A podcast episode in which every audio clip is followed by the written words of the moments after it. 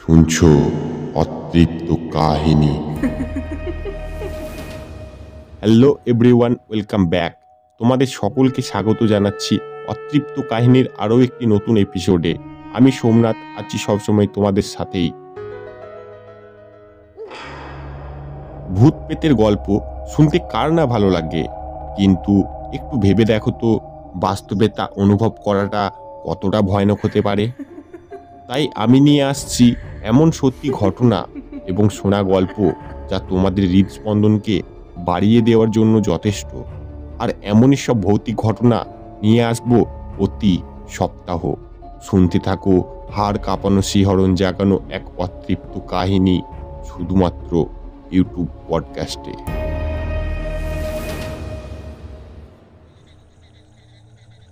বন্ধুরা, কিছু ঘটনা এমন হয় যেটা শোনার পর আমাদের আত্মাও ভয়ে কেঁপে উঠবে। উনিশশো বিরাশি সালে ঠিক এমনই এক ঘটনা ঘটেছিল মুম্বাইয়ের সবচেয়ে ফেমাস মুকেশ মিলসে।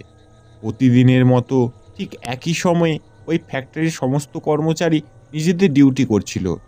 কিন্তু সেদিন ওই মুকেশ মিলসের মধ্যে যা ঘটল সেটা শুনলেও ভয় লাগে। হঠাৎ সেদিন ওই ফ্যাক্টরির মধ্যে আগুন লেগে যায়। পুরো মুকেশ মিলস আগুন লেগে যাওয়ার কারণে শুধুমাত্র কিছু কর্মচারী বাইরে আসতে পেরেছিল। যদি তোমাদের মধ্যে কেউ মুম্বাই বসবাস করে, তাহলে নিশ্চয়ই তোমরা এই ঘটনাটির বিষয়ে অবশ্যই শুনেছ। উনিশশো বিরাশি সালে মুকেশ মিলসে ঘটা ঘটনা আজও ফেমাস মুকেশ মিলসে আগুনে পুড়ে অনেক কর্মচারী মারা গিয়েছিল। যদিও তদন্তের মাধ্যমে জানা গিয়েছিল যে উনিশশো বিরাশি সালে আগুন লাগার আগেও আরেকবার ঠিক এরকমই ঘটনা ঘটেছিল। যখন প্রথম আগুন লেগেছিল, তার দুই থেকে তিন মাসের মধ্যেই কনস্ট্রাকশনের কাজ করিয়ে তার দুই থেকে তিন বছর পর আবার ওই ফ্যাক্টরি চালু করে দিয়েছিল। কিন্তু উনিশশো বিরাশি সালের ঘটা ওই ঘটনার পরে সেই ফ্যাক্টরি আর চালানোর উপযুক্ত ছিল না। অনেক কর্মচারী ও ওখানে রাখা জিনিসপত্র এবং ফ্যাক্টরির সমস্ত দেওয়াল এমন খারাপভাবে আগুনে ঝলসে গিয়েছিল যা শান্ত হতে প্রায় আটচল্লিশ ঘণ্টার বেশিও সময় লেগেছিল। আর যখন ওই আগুন শান্ত হলো, তখন তার ভেতরে শুধুমাত্র কর্মচারীদের ওই জিনিসপত্রের ছাই বেঁচেছিল। মুকেশ মিলস এখন পুরোপুরিভাবে বন্ধ, কারণ সেটা এখন ধ্বংসাবেশে পরিণত হয়েছে। এখন তার ভেতরে গেলে শুধুমাত্র ছাই আর ওই ফ্যাক্টরির দেওয়ালে থাকা ভয়াবহ দৃশ্য পরিষ্কার দেখতে পাবে।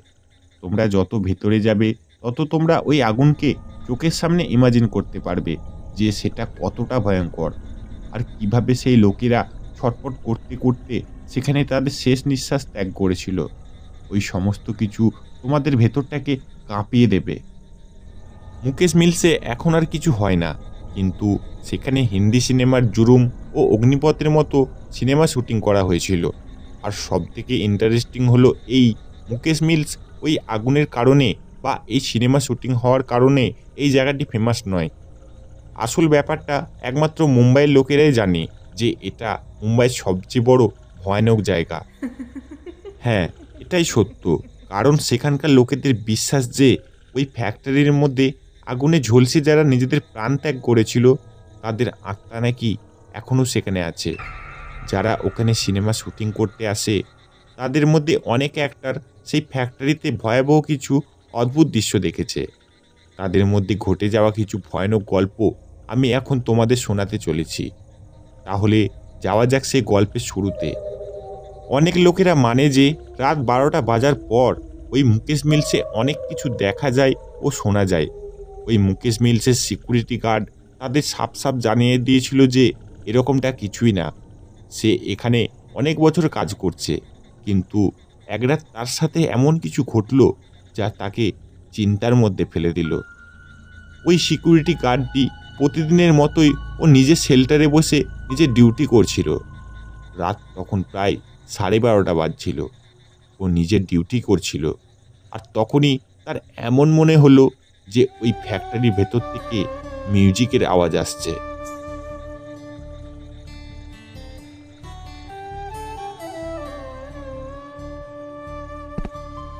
সে একটু বাইরে বেরিয়ে এসে সেই মিউজিক পরিষ্কার শুনতে পেল।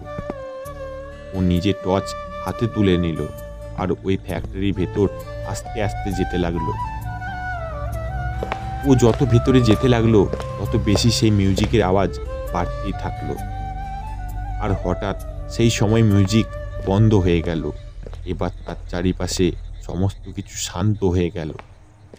আর ওই সিকিউরিটি গার্ডটি ওখানেই থমকে দাঁড়িয়ে পড়ল। সে নিজের টর্চ লাইটটি জ্বালিয়ে চারিদিকে ঘোরালো। টর্চের লাইটটা এদিক থেকে ওদিক ঘোরাতেই ও নিজের সামনে দেখল যে একটি খুঁটির পেছনে কেউ দাঁড়িয়েছিল ওই সিকিউরিটি গার্ডটি খুঁটির পেছনে দাঁড়িয়ে থাকা ব্যক্তিটির ছায়া পরিষ্কার দেখতে পাচ্ছিল। ও ওই ছায়াটাকে দেখে এটা আইডেন্টিফাই করে নিল যে ওখানে যেটা আছে সেটা কোনো মানুষের মতো। একদমই ছিল না।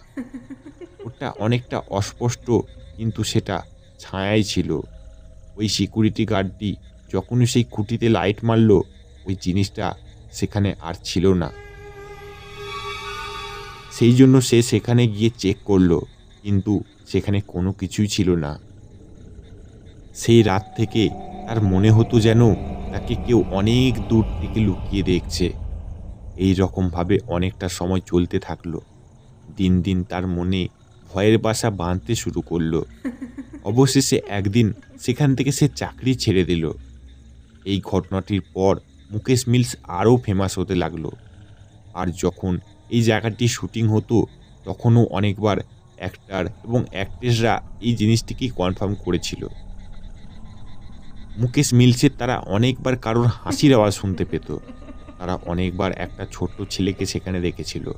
আবার কখনো অ্যাক্টার্স এবং অ্যাক্ট্রেসরা ওখানে এমন কিছু লোকেদের দেখেছিল, তাদের দেখে মনে হয়েছিল তারা যেন এখানকারই স্টাফ আর যখন শুটিং শেষ হতো, তখন তাদের আর সেখানে দেখতে পাওয়া যেত না। তাই তারা ডাইরেক্টর মহাশয়কে জিজ্ঞাসা করে। জিজ্ঞাসা করাই ডাইরেক্টর মহাশয় বলেন যে, তিনি এমন কোনো লোক তো হায়ার করেইনি?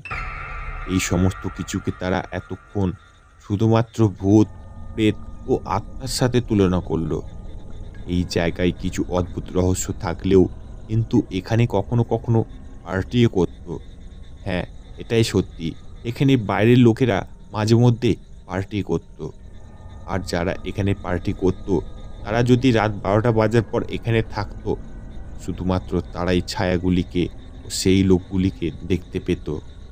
আর যারা এটা একবার দেখেছে, তারা দ্বিতীয়বার কোনো দিন এই ফ্যাক্টরির ধারে কাছে ভুল করেও ঘেঁষেনি। এখানে অনেক লোকের সাথে এরকম অনেক কিছু ঘটেছে। কিছু লোক তো এটাও বলে যে তারা ওই ফ্যাক্টরি থেকে কান্না ও চিৎকারের আওয়াজ তারা আজও শুনতে পায়। কিন্তু কেউই জানে না এর পেছনের আসল রহস্যটা কী।